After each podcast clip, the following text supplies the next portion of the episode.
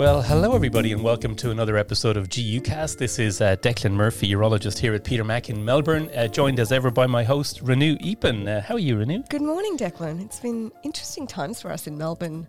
We're in the aftermath of protests and earthquakes and late-breaking as- abstracts at ESMO.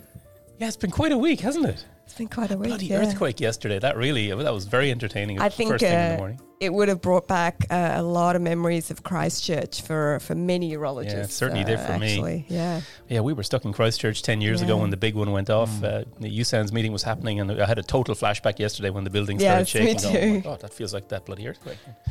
Yeah. Um, but there you go. Uh, anyway, we won't need to talk about the earthquake today, but we have some sort of earth shattering paper right. to discuss. Did you like that segue? Along the same theme. Very cheesy. Um, yeah, so uh, today we want to talk about um, ESMO because, of course, ESMO happened at the weekend in Paris, and there were a couple of massive uh, prostate cancer papers that came out of it uh, this week, plus a bunch of other stuff. And we could talk about this, the whole bunch of stuff, but what we've decided to focus on today is one of the really big ones from the presidential session, and it was the latest data from Stampede on the M0 high risk patients. Yeah. Um, and so we're joined in the studio as well today by our colleague here at Peter Mac, uh, Associate Professor Arun Azad. Uh, good morning, Arun. Thanks for coming in. Morning, Thanks, Arun. um, Declan and Renu. It's very, very early for a medical oncologist. So if I fall asleep, just poke me and I'll wake up. Wow, well, I'm very impressed because here in Melbourne, uh, we had to get a run here at 5:45 in the morning, and this is this is before start time, isn't it? Yeah. I, I think medical oncologists are banned from the hospital that early, aren't they? So there was a, there's a, you're not allowed in the, I somehow snuck in anyway. yeah, well, you know, get used to it. He looks suits him. He looks good, doesn't he? He does. He looks ready. I think it suits him. I, Yeah. le- I left my wife with the, with uh, with our baby, and uh, normally I get up early and take care of him to give her a bit of a sleep in. But uh, anyway, I'll uh, pay the price later. He's a new parent. He's used to surgical hours. Yeah, he is. Well, great to have you, Arun, and thanks for coming in. And um, and I think but a big part of the reason why he agreed to come in at this ungodly hour of the morning is that we have um, a couple of fantastic guests um, uh, on this morning, uh, dialing in from Europe, um, who are investigators, uh, authors on this big Stampede paper that we've got. And so it's a great privilege to uh, to welcome them, all friends uh, of us here in Australia, um, and me as a, a proud European. It's a great uh, pleasure to welcome. Um, uh, Professor Noel Clarke, um, urology, uh, urologist from the Christie in Manchester and Professor of Urologic Oncology. Uh, Noel, good evening in the UK and thank you very much for joining us. Hello, everyone. Uh, it's a pleasure to be here. Well, thanks so much. And Noel's actually on holidays down in the in the West Country in England, but has kindly agreed to dial in for a bit of distraction this evening. So thanks very much, Noel. And also uh, joining us from uh, Switzerland, uh, Professor Silke Gillessen, very well known to lots of Australian uh, crowds here. Um, Silke, medical oncologist uh, at the Oncology Institute of Southern Switzerland. Uh, Silke, thanks so much uh, for joining us this evening. Thank you for inviting us. Yeah, so look, thanks very much, and we'll go straight to the uh, the business because um, both Noel and uh, Silke are very involved in Stampede. Of course, Noel was one of the original um, co-PIs that set Stampede up, that planned the whole thing. This amazing uh, multi-arm, multi-stage study. What your your thoughts uh, on, on on Stampede just as a, an entity, Arun? Before we get into it. Yeah, I mean, I think it's a in well, certainly within prostate cancer, mm, and I think almost across medical oncology in general, it's a unique uh, entity. I mean, to have produced, uh, you know, so many, you know, landmark practice shaping, practice changing papers from the one uh, adaptive clinical trial platform is, you know, remarkable. Uh, and and to continue to do it, you know, I think uh, I'm not sure that anywhere else in the world could could replicate it um, outside of the UK. It's obviously obviously extended to Switzerland as well, but it's an incredible um, entity. Um, we certainly could never do that in a country like Australia. So hats off to Noel and Nick James and all the other uh, amazing uh, team at Stampede. Yeah, Yeah. Congrats, Noel. Take a bow again on behalf of Stampede. Uh, we salute you. Thank you. and, well, if I could say, uh, I'd like to take a bow on behalf of all the all the people who've participated in Stampede. We have over 140 uh, centres uh, in the UK and Switzerland. We have about 11,000 uh, patients in these first phases of Stampede, and we've just planned uh, the next 10 to 12 years of the trial. So uh, it's going to run and run. So, uh, yeah, it's been a big, big international effort. And thanks to all who've taken part in it. Yeah, for sure. And I know both yourself and Silke are on the strategy committee. But for those who aren't that familiar with it, um, you know the, the uniqueness of this continuously running platform, where there's a continuous control arm uh, of patients starting ADT for their nasty prostate cancer, and then you keep adding new intervention arms. So uh, I remember Nick shows Nick James, your your co-PI colleague, shows this amazing graph of how long it took to get the first arm running, um, which is very typical for starting a randomized trial and adding all the sites, and then how quickly you add all the rest of the arms because it's already up and running. You're just adding an arm. And so it's an incredibly efficient way of testing something new against the standard of care and also being able to adjust the standard of care uh, based on your own data. So the control right. arm today is very different to what it was 10 or 12 years ago, I recall, when I was working in the UK when Stampede started. Yes, and I, I mean, it's been a, a very gratifying to see. I mean, the recent recovery trial, which is the big COVID 19 trial, run in the UK, which uh, proved that dexamethasone was effective in COVID 19, was based on Stampede. And it's now started to become a model, this the, the MAMS uh, model, the multi arm, multi stage model, for other trials such as malaria treatments, uh, various infected diseases of different types, um, and of course, many other cancer trials. So uh, I think it's been quite groundbreaking of itself as a trial design. Yeah. And that was down to the team at the MRC. Max Parmar and co, uh, who came up with the concept. Yeah, fantastic. Well, great acknowledgement. And we'll put links yeah. out to the Stampede website um, in the show notes. So let's go and talk about this presidential address that um, your colleague uh, Gert Attard um, uh, presented at ESMO at the weekend, Noel. So this is, um, it's not a unique arm actually of Stampede, is it? It's a combination um, analysis that was done, but in a really interesting population. It's in the so called M0 high risk population. So can you just give us a quick overview of this population uh, and then of this study? Well, yes, thanks, Declan. Um, when we first conceived the study uh, in 2004, I think we just had a different idea of the natural history of M1 and M0 disease. We didn't really understand it that well. And what turned out was that M0 disease had a much longer natural history uh, than uh, the patients who presented with de novo metastatic disease. It seems obvious now, but it wasn't as obvious then. Um, and so we planned it for what we termed high risk prostate cancer. In other words, prostate cancer that we thought people was, was, were going to die of if they weren't treated effectively. Now, as the trial evolved, it became clear that the M1 and M0 needed to be split off uh, for analysis. So we've always reported M0s and M1s together, but we've sub-reported the uh, M1s where most of the big hitter papers have been.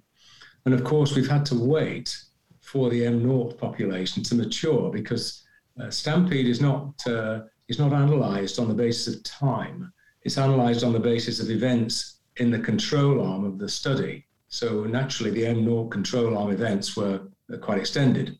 So that, uh, that that's the rationale behind us splitting it off. Now, for M0 high risk, um, we had a category which was two of of, uh, of three um, criteria. One was a T3, T4, um, PSAs of 40 or more, or any Gleason 8 and above.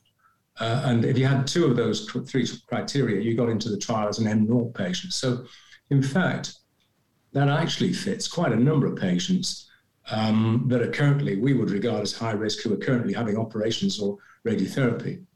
Um, and we further added a modification to the trial after the publication of the uh, SPCG7 and PRO7 NCICP3 trials, which were showed that radiotherapy plus ADT was a standard of care. So, for the purposes of this element of our report, that's the ABI and ABI-ENZA combinations against standard ADT, radiotherapy was mandated for all these patients. Now, we had about uh, uh, 2,000, just under 2,000 patients in this group. And um, when the ICECaP collaboration reported um, its, its findings in 2017, and a number of us were involved in that, this was um, coordinated by Chris Sweeney and the team in Boston. It pulled in all the trial data from MRC trials, EORTC trials, and so on, and the, uh, uh, the uh, American trials. Um, so that showed from 24,000 patients included in that analysis that metastasis free survival was a direct surrogate of absolute survival in M0 disease. So when that result came out, which is 2017, uh, we as a trial management group got together to reconsider our endpoint because our endpoint originally was overall survival. And of course, that's a long endpoint in an M0 trial. So we decided uh, two things. One was to elect our metastasis-free survival as the endpoint, and the second thing was to put together the ABI, uh, ADT and the ABI ENZA ADT arms of the trial. Uh, now, they started at different time points. Um, um, ABI started in and around um, 2011, uh, 2012, and ABI ENZA started in and around uh, 2014. Um, but the control arm was the same, and all the measures were the same. So we had uh, something like uh, five years follow up for Abienza. Uh, and we had, I think, a median of something like 72 uh, months overall for the trial. So it was long enough to get a decent measure of the endpoint and to have enough events in the control arm. So that really was the basis for our analysing the study and presenting it at ESMO this time. And we've now got a paper in submission currently uh, to one of the major journals. So the details all there.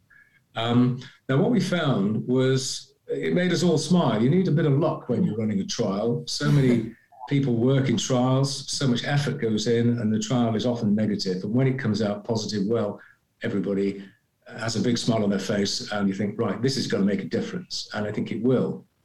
So we had a median age of 68 years, and uh, the median PSA uh, was 34. Um, and virtually all of the patients had had um, radiotherapy, so the primary. Now, the important thing in the protocol was that the um, combination therapy, that's uh, ADT-ABI or ADT-ABI-ENZA, uh, was only given for 24 months. It wasn't given continuously. And that was a, a, a conscious decision because we felt that um, M0 patients had a much better prognosis. And uh, most of the patients got a full 24 months. Um, the combinations got a little less. That was about 21 months, just under. Uh, and they had to stop largely because of um, added complications. I'll come to that in a minute. Now, when we looked at the um, um, the major endpoint, which is metastasis-free survival, uh, what we saw was a major difference, a hazard ratio of 0.53, which is a really big difference uh, in a trial with a six-year metastasis-free survival improvement uh, from 69 to 42 percent to 42 percent uh, to 82 percent, um, and um, that's a big difference. Uh, and we know that MFS is a direct correlate uh, of, uh, of OS. And when we plotted the, uh, the uh, metastasis-free survival for both ABI and ABI-ENZA combinations, uh, we didn't see a big difference. The, survive, the um, hazard ratio was the same. And although one trial had run for a little longer than the other, one element of it, should I say, um, the survival curves were almost identical. Um, so what we concluded from that was that uh, the combination was effective, but the enzalutamide didn't seem to add anything to the abiraterone uh, other than complications, which I'll come to in a minute, as I say. Uh, we found that this was effective across the piece, um, whether the patients had no positive or no negative disease on conventional imaging, that's important to stress, um, it didn't make any difference whether you were under 70 or over 70. Um, uh, there were some differences with the poorer performance uh, status patients, um, but pretty much uh, the drug combination worked uh, across uh, the whole spectrum.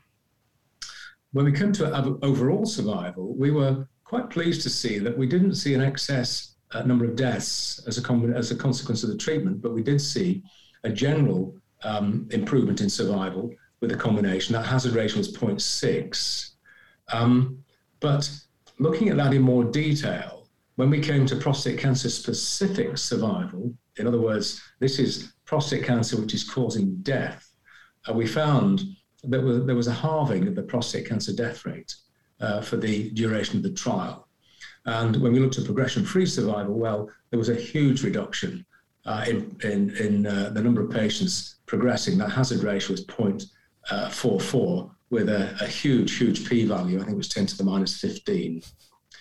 Um, we did see adverse events, predominantly in the combination arm, and those were manifest uh, largely as fatigue and hypertension. So, our overall conclusion from the study, which was very strongly positive uh, for the use of the combination, was that two years of uh, abiraterone based therapy significantly improves metastasis free survival, overall survival, and prostate cancer specific survival in this group of high risk M0 patients starting ADT, and that it should be considered as a new standard of care. And our secondary conclusion was that the addition of enzalutamide to abiraterone uh, really didn't do anything for efficacy. It simply added uh, to the complication rate. So we'll now be going forward with uh, pursuing this, certainly in, uh, in our country. Uh, we have to seek funding and recognition for this, uh, but the detail will be out, I hope, in one of the major papers. As I say, we have the publication in already to one of the major cancer journals, and that will be at the mercy of the reviewers, but I'm confident that it will get in somewhere uh, at a very high level. So that's where we are, and I hope we've changed the standard of care. I think, you, and I think you we have. should just uh, end the podcast. That's right just now. That was amazing. such a fantastic summary.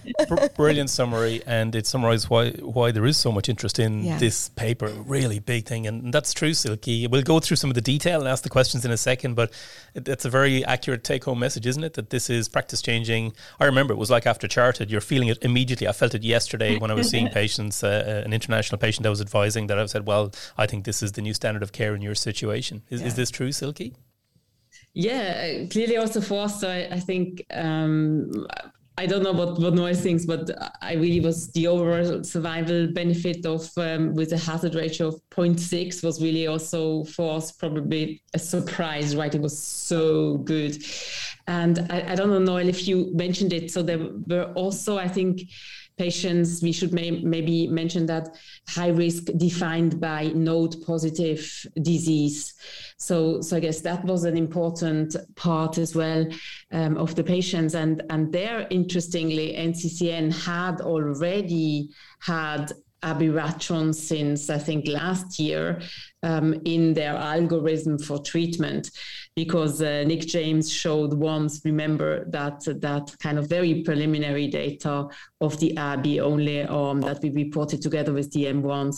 So so I guess a little bit we had already the feeling, but now obviously we have much much better data. Yeah.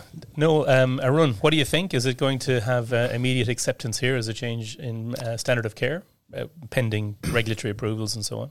Yeah, I think it, it does, Declan. I mean, the challenge here, and we'll probably talk about it more, is incorporating into the imaging um, paradigms in Australia where these men get PSMA PETs, and then many of them will have uh, more advanced, I mean, there's stage migration, and then how do people interpret that? But my argument against that is that in the end, imaging is just the you know what you detect on your imaging tool is just a function of its sensitivity, and so these men with M0 by conventional imaging, we know many of them will be upstaged by PET, but it's the same biology, it's the same cancer. It's just you're detecting more cancer with a more sensitive imaging moda- you know, um, with more sensitive imaging modality, and in the end, what it shows is that um, two things for me is that the androgen receptor you know, is the key, is the king for everything we talk about in all other therapeutic mod- modalities. The androgen receptor is still, has always been, is still, and will always be the king in terms of, you know, um, prostate cancer therapy, systemic therapy, um, and then earlier use of these drugs. We've seen it from, you know, M1 CRPC, post chemo, then pre chemo, then non metastatic CRPC and, and MHSPC and now M0, you know, castration sensitive disease, we just see a consistent and increasing benefit from these drugs from using them earlier. And if you're a patient, you know, in this situation, you'd want these drugs earlier. You know, for all the discussion around imaging and uh, access and cost and toxicity, if you're a patient who fit the criteria for this, was your relative, you're the patient, you'd want two years of ABI. I mean, it's, you know, you've, it's, it would, it would, you would, it's, it's, it's clear, you know, it's very clear for all the other noise that happens. It's clear that patients would want this.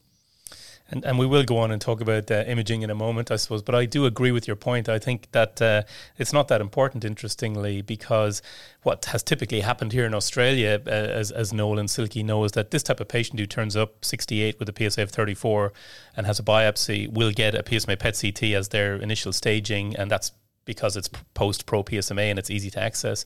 And yeah, sure, a lot of these will actually have some degree of metastatic disease that you'll see on a PSMA PET. And interestingly, then our usual challenge is trying to say, well, this is M, uh, uh you know, M1 HSPC visible on novel imaging only. How are we going to extrapolate from um, Enzamet and Titan and Stampede and CHAARTED into this population? Because we're always thinking, well, we're going to do some sort of combination therapy. Is it high volume, low volume, etc. But so, so it only complicates it um, for us. Whereas actually, if if you look at the current Stampede data and say, well, is he M0 on conventional imaging? Then we now have a brand new easy to understand paradigm that we can offer these patients without even worrying about uh, what the PET scan shows. And, and, I, and I don't think we should underestimate the potential importance of local control. You know, Declan, again, I think sometimes when you're upstage with PET, uh, sitting in MDT meetings, tumor board meetings, whatever you want to call them, as a medical oncologist, it's interesting sometimes um, seeing nihilism from certain colleagues about local, you know, local therapy. And I think, you know, Stampede, you know, reinforces the importance of that in terms of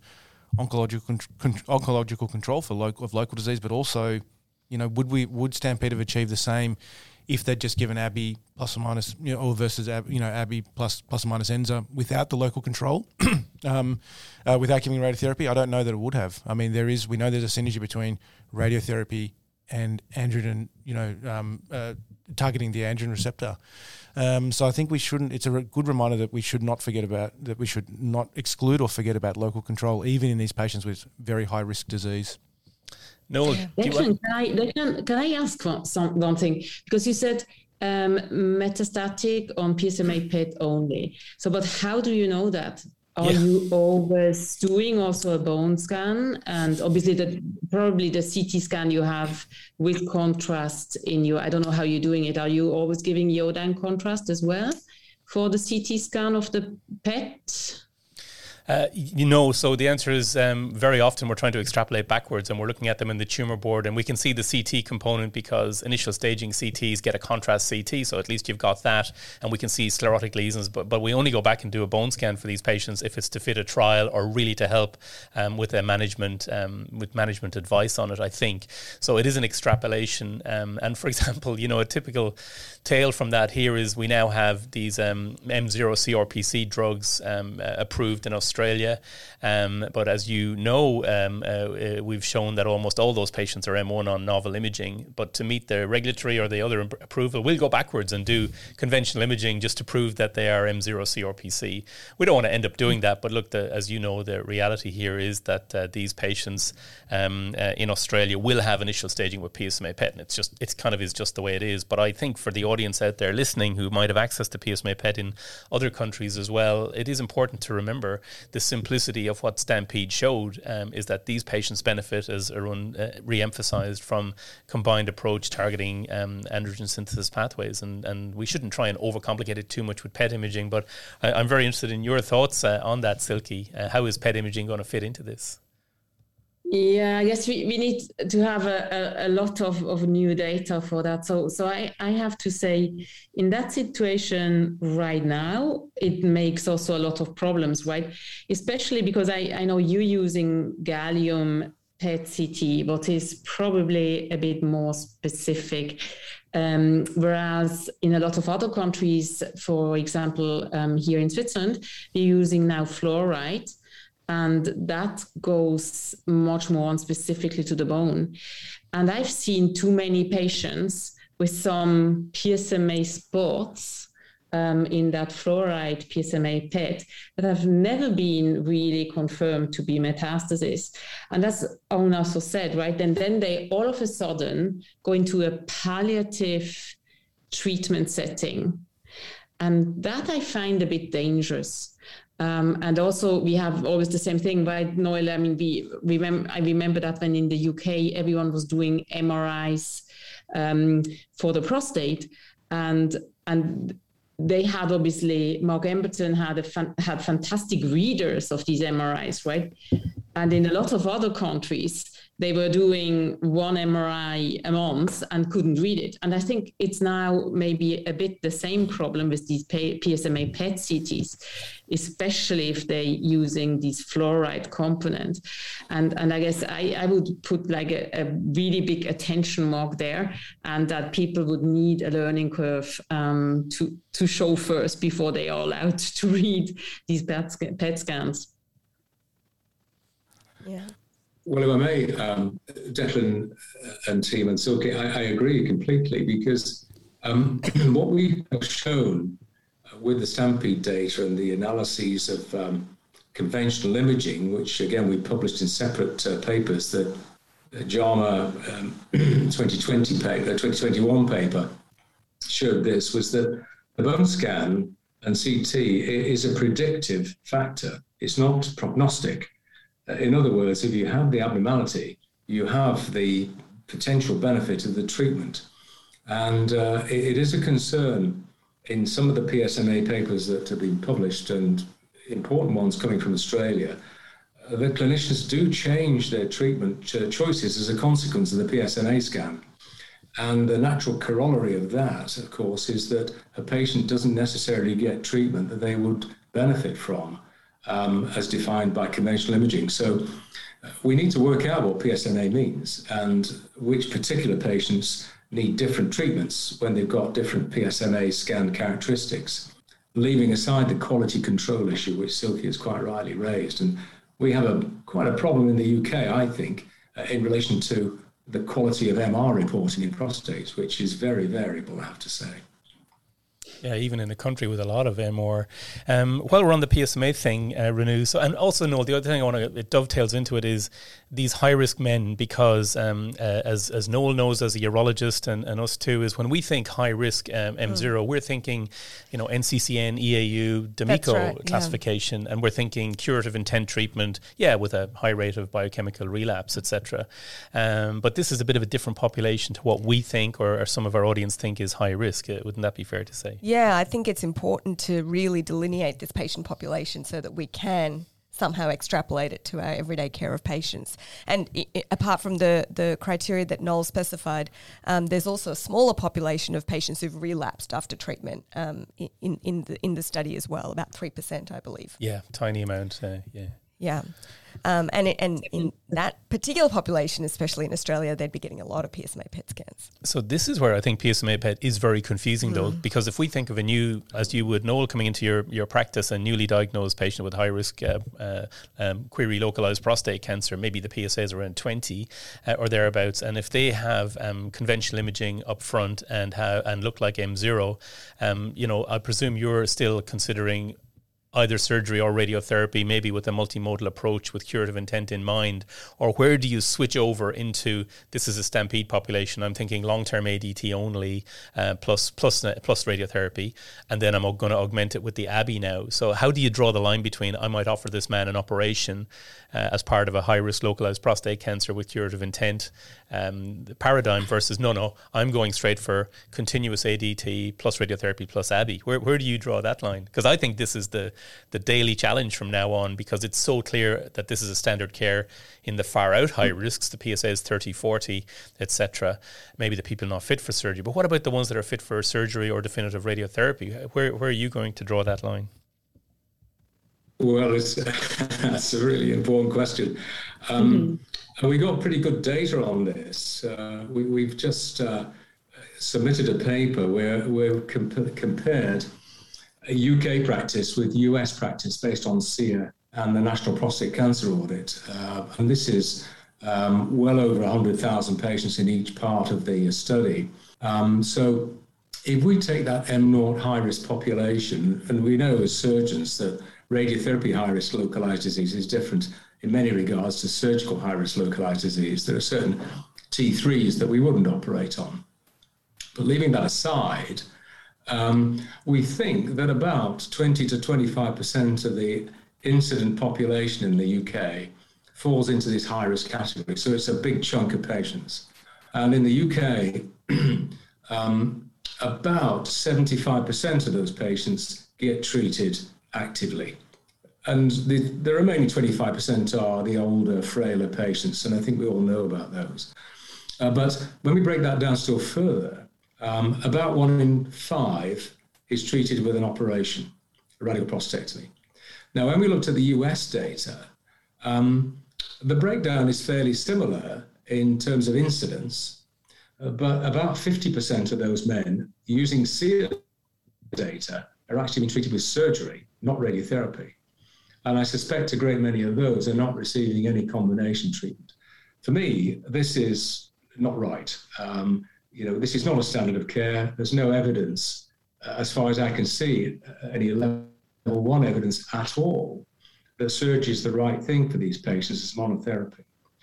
Uh, now, when you look at the European guidelines for um, the latest edition, what they recommend is that surgery should be used as part of multimodality treatment. The evidence is labeled as strong, um, but for me, the evidence actually is really level three evidence. It's not at all strong because surgeons haven't done the trials. The clinical oncologists have done the trials, they've done them well.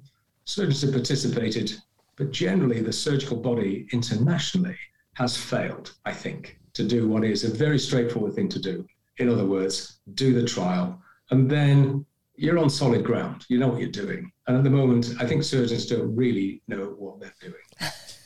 Says the surgeon. We have to remind right. everybody, eminent uh, high volume That's prostate right. cancer surgeon. yeah, it's fair enough, Silke. Fair enough criticism. And look, we, uh, in a moment we want to talk about the APCCC, and you can already see this week on in responses people saying, "Oh, this is a great topic for APCCC to discuss." Um, the Advanced Prostate Cancer Consensus Conference that you chair. Um, but how do we how do we deal with this real world practice uh, where surgeons haven't produced the data, but maybe a lot of us philosophically extrapolate out from radiotherapy data, or we believe just uh, you know absence of evidence, etc., doesn't mean we're not benefiting these patients. I, I, don't know. It's a it's a really important point Noel makes. I, I guess I want to say that probably the in the European um, guidelines, Noel, what was meant was if you do surgery, do it at least in that kind of context of multimodality um, an approach and that was the strong for that. So if you're doing it. But i have to totally agree with you. Um, i don't know any data that has shown the added value of the surgery in that context. If you then know you have to give radiotherapy and hormonal treatment anyway. So, so I guess um, here the surgeons are probably um, yeah have to do the the trials, uh, the prospective trials if they want really to go against a, a standard arm that is now extremely strong. I, I wouldn't know how many patients you would need to, to show an added value of surgery in that situation. Don't know, Noel, what, what do you think? Well, uh, I think you power the trial accordingly, and all of the trials that have shown uh, useful information have been powered at about a thousand patients, whether it's in uh, Scandinavia, whether it's uh, in the EORTC, whether it's in the MRC, whether it's in the US. And so the surgeons need to get on and do that. Um, but there is a, an important um, biological uh, question, uh, and that relates to the treatment of the primary. Because what we showed in the 2018 Stampede paper, which was radiotherapy to the primary or not in relation to disease burden, is that the primary does drive the disease mm. uh, in the lower burden setting. And if you treat the primary, then the outcome is improved. Uh, you and I, Silke, have seen the extended follow up data uh, mm. from uh, radiotherapy for oligometastatic disease, and we know that the longer term benefit is sustained in those patients. This will be published uh, presently. But what's clear is that um, the primary has a big contribution to make to driving the disease early on. But then, as the disease becomes more progressive, in other words, the burden goes up, then the metastatic component takes over and the primary doesn't drive it anymore. Then you have to have systemic treatment. Uh, so, the combination of treatment of the primary and treatment of the low burden metastases is really beneficial. I guess what we haven't uh, addressed is this question of whether surgery uh, will have the same effect as radiotherapy? Um, it's a big question, uh, and we need to answer it. Very. We're not going to answer it today, I suppose. It's a great topic, and maybe we'll have you back on to discuss it again. It gets it's one of the questions in mm-hmm. APCCC all the time is how how we manage this primary issue, and do we extrapolate, and can we say this and that? And it's uh, in the absence of data, the consensus statement is a useful way of looking at it. Um, but be, before we wrap up on uh, on um, this really important paper, toxicity is something you mentioned uh, earlier, Noel. Um, uh, the plan was for two years of ABI for these patients, but there was quite a high discontinuation rate uh, in in the intervention arm, even just with ABI alone. I think, although nearly everyone did get to two years. So have have you have you any final comments on the toxicity um, of the ABI and ABI Enza arms, uh, just to summarise? And also, um, uh, well, I think generally speaking. Sorry, Renu. Oh, sorry. I was I was going to say, uh, Noel, in your comment, maybe just uh, any concerns that you also have about the long term uh, implications of, of two years of ABI. Hmm. Well, I think the, the first thing to say is that the combination of um, ABI and ADT uh, was pretty well tolerated. Most of the patients got through that, and the side effect profile was not that dissimilar to ADT alone. Obviously, there was a little bit more toxicity, uh, and we're all familiar with that with ABI. The addition of enzalutamide did add uh, quite significantly to the toxicity, the fatigue and the hypertension, particularly, uh, with a, a relative, uh, with a smaller proportion of transaminase increases. Um, so uh, I think the combination, we're pretty clear that that's not helpful. We're currently working on the Stampede data set. Uh, we've got a, um, a research project, uh, one of a number of research projects in translation, looking at sarcopenia, osteoporosis, and other metabolic effects uh, of these combinations. Um, I think it's highly likely um, that there will be an augmented sarcopenic and osteoporotic effect with these agents. They are superandrogen blockers, as we know. And what we also know is that that has a, a major effect on musculoskeletal integrity. Um, we'll have some answers to that, I hope, in the next year. Uh, we'll see. Uh, but I think one shouldn't re- uh, forget the osteoporotic effect of long term combinations. And I think that um, two years is quite a significant treatment in this population of patients who, on, um, on average, are aged about 68. And I think now also, uh, Arun, being able to say to patients that, uh, yeah, these is the toxicity, we're planning this for two years, but have a look at the MFS and the OS when you counsel your patients. Do you feel that this is going to be very straightforward for clinicians and patients to, to accept? Yeah, I think, look, I mean, I, I, th- I think in the end, um, what what what motivates patients in this situation. They want to be alive. They want to be alive and well. Um, and keeping them free of their cancer is the first step to being alive and uh, alive and well. Um, I think we shouldn't forget about the, forget about forget about the toxicity. And I mean, people talk about the novel agents, the ABI and the ENZA, but ADT is not great for men in, terms of their long term uh, metabolic, cardiovascular, um, bone health, etc. And I think you know we see um, you know fractures with the with ADT and with and with the addition of Abienza, and so bone health and the use of early you know use of bone resorptive agents like denosumab, um, I think will become more you know we're becoming more and more aware of that. Um, but in the end, you know, yes, there, there's toxicity long term, but I mean, men who aren't alive don't get toxicity, uh, long term toxicity. So the first step is actually keep men alive and, and well. And, you know, it's very clear that, that from, from this population that, that, you know, targeting the AR early along with local control is, is achieving that. Yeah, and that's why I think it's going to very quickly come in as a standard of care around the world as well. And because ABI is quite readily available in many parts of the world, cheap and, and easy, it's probably you know, from today will uh, start to be used, um, you know, in, in, by by specialists advising their patients even outside guidelines. I think. And Declan, maybe I can add um, that okay, it's always nice to give bone targeting agents, obviously, for osteoporosis prophylaxis. But um, then there is also lifestyle changes, right? And you Australians are very strong in that. So, so really telling people to do exercise and your exercise programs from Australia that have been published are so strong that I would have no chance ever to do it. So I don't know about you, the men that you are having in your practice, but also like st- stopping smoking, not drinking too much alcohol. Um, I just, I just think this is something where the patients could do something, and we we have also to remind them that uh, these lifestyle changes probably really help something um, in that situation, especially if we give now also the, the PRED with the AB um, in addition to the ADT in these patients who live a long time, hopefully afterwards. And and Silke, yeah. while you're there, uh, do you want to tell us a little bit about APCCC? Um, and we'll put the links in the show notes uh, as well to this. But um, I mean, I think anyone listening to this podcast is aware of the original St. Gallen paper and then the updated Basel paper. Uh, incredible consensus meeting that you run, which is brilliant to attend in person. The most incredible plenary sessions, and then the panel vote is fantastic. Um, but you have an upcoming um, virtual event, I think, ahead of next year's main um, two yearly meeting. Yeah, because in, in reality, it would have been two years now, kind of. Um, but obviously, with the COVID, we have uh, thought it maybe safer to postpone it until April next year, the face to face meeting. That will probably then be a hybrid meeting.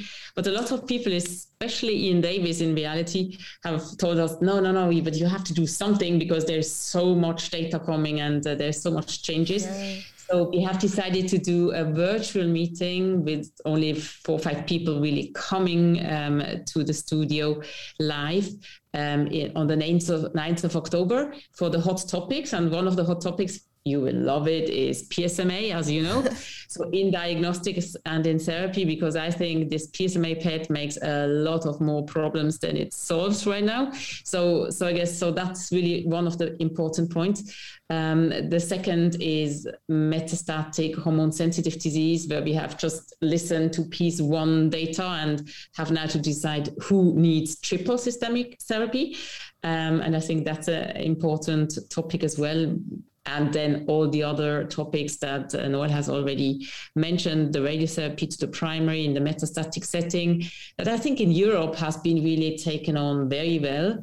But the Americans are still very skeptic, and we don't really know why, but um, it is like it is. And then the third topic is going to be um, molecular genetics, um, germ cell, uh, ger- sorry, germline and um, also somatic, and the PARP inhibitors. And um, so this is the, the big, huge third session that we will have. Yeah, so all just Fantastic. a one day thing on a on yeah. a Saturday. Of course, it's middle of the night here in Australia, tediously as usual, but we're yeah, used to sorry, that. Sorry, sorry. uh, you have to be awake. You have to be awake. So, we will. so Ian promise to be there. Yeah, and Michael Hofman's doing a talk for it as well, I think. Oh, um, yeah. So yeah, congr- we'll put the link in, and it's it's a totally fantastic meeting, and uh, and the the main meeting will be next March or April, I think, the in person whole pan- yeah, three four day meeting, and, yeah, which is a fantastic yeah. meeting. And I remember coming back from the last one to run, um, uh, having a chat with the team here, saying, look, this is a thing that we need to try and encourage our trainees and ourselves, our colleagues, to go to. It's the most incredible, intense meeting where it's one room, only one room. It's not multiple parallels. That you just sit in one place and you get these incredible updates from the, the, the world leaders in this area, um, and it's running by with great um, humor as well by um, Silke and Aurelius Omlin. You know the, the goat bell and the cowbell, etc. no way are you going over your allotted time, but it, it is a great meeting. And um, we also now, Noel, the, the, last question uh, I want to ask you a little bit provocatively, um, as a urologist. So it very seems very clear to me that urologists and, and radiation oncologists should just be in charge of this whole disease space. Then, isn't it? Well, come on, ABI, it's easy. I know the dose of prednisone. What's the thing about LFTs and blood. I can't remember. I wrote it down somewhere. Anyway, this should be very straightforward for us in the clinic. We don't need to be troubling our very busy um, GU medical oncologists. Um, we can just you know, keep this territory to ourselves. I think, isn't is that right? Well, I, am a firm believer in multidisciplinary care with patients. Uh, we we have on a weekly basis. Uh, I sit down in a joint clinic with my uh, clinical oncology colleague his research fellows there, our research people are there, our research nurses are there. It's a terrific clinic. Um, and we each feed off each other. So um, I do believe that urologists should be prescribing the hormonal treatments, uh, but I don't really subscribe to the notion that every urologist should be doing that. I think those who are skilled and trained and up to date, well, why not? But it's a collaborative approach, isn't it? You know, this isn't a one size uh, for the urologist and one side to the medical oncologist, clinical oncologist. You know, you sit together, you discuss what's best for the patient, and you divide the patient up, send them down a certain line.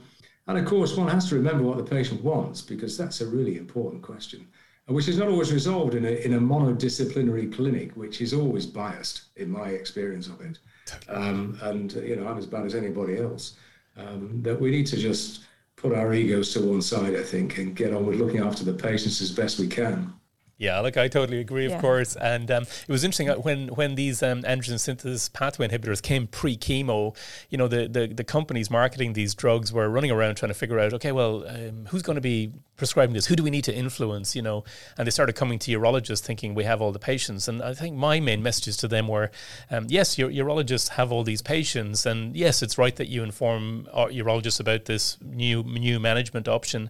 And yes, if a urologist wants to um, initiate treatment, they they should feel confident about using these drugs. But the most important message was really just getting the urologist and the radiation oncologist to know that there is a new management option for my patients. Yeah. I need to discuss this with my multidisciplinary colleagues. And if he or she chooses to initiate themselves with multidisciplinary support, yep, sure. But you know, more more likely, more typically, of course, for us is that we'll refer them to our GU medical oncologist. But um, people needn't get caught up in oh, who do we need to influence to um, uh, to, to, to as a prescriber here.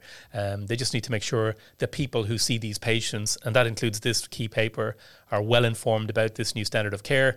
Uh, and if he or she wants to try and institute the standard of care themselves, sure, but it's just so important that the, they're aware of the standard of care so it can be offered to the patient most typically in a multidisciplinary um, fashion, I think. Yeah, I mean, I, the two points, Declan, I think, um, and Noel makes a very good point. Firstly, is that it really comes down to who feels comfortable looking after the patient. So I have no issue with urologists prescribing this as long as they feel comfortable managing the toxicities, but also then the you know the long term, um, yeah, the the, the long term um, um, uh, sort of uh, overall medical management of these patients, including their bone health and etc.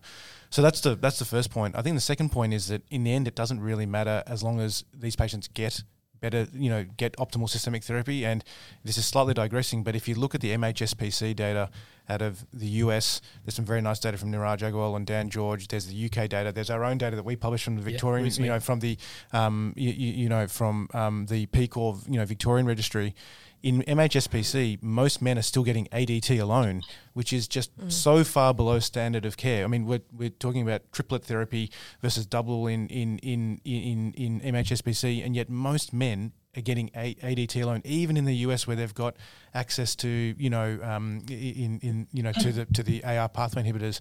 So in the end, it doesn't matter who prescribes as long as men are getting optimal systemic therapy or optimal therapy, full stop, including systemic therapy and yet men with prostate cancer aren't. And it's just staggering when you look at you go down to the you know, breast cancer clinics and you've got you know these um, you know poor women with ER positive breast cancer who are on eighth, ninth, tenth line chemotherapy.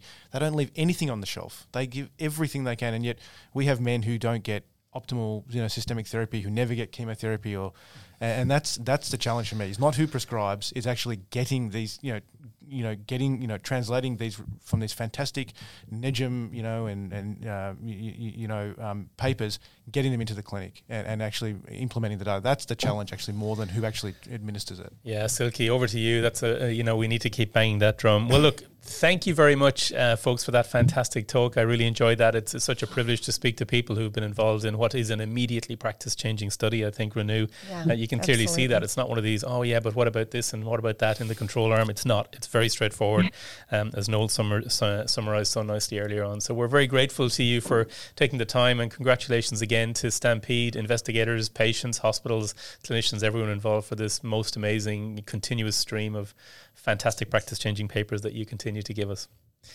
Um, so it's a great pleasure, and uh, thanks for inviting us on. yeah, it was fun. Thank you very much, Excellent. Silke, and uh, thank you very much, Noel, and thanks Arun for coming into the studio at six o'clock in the morning. And I stayed awake the whole time as a medical oncologist at six a.m. Is it because you got a brand new baby at home who's about two months old?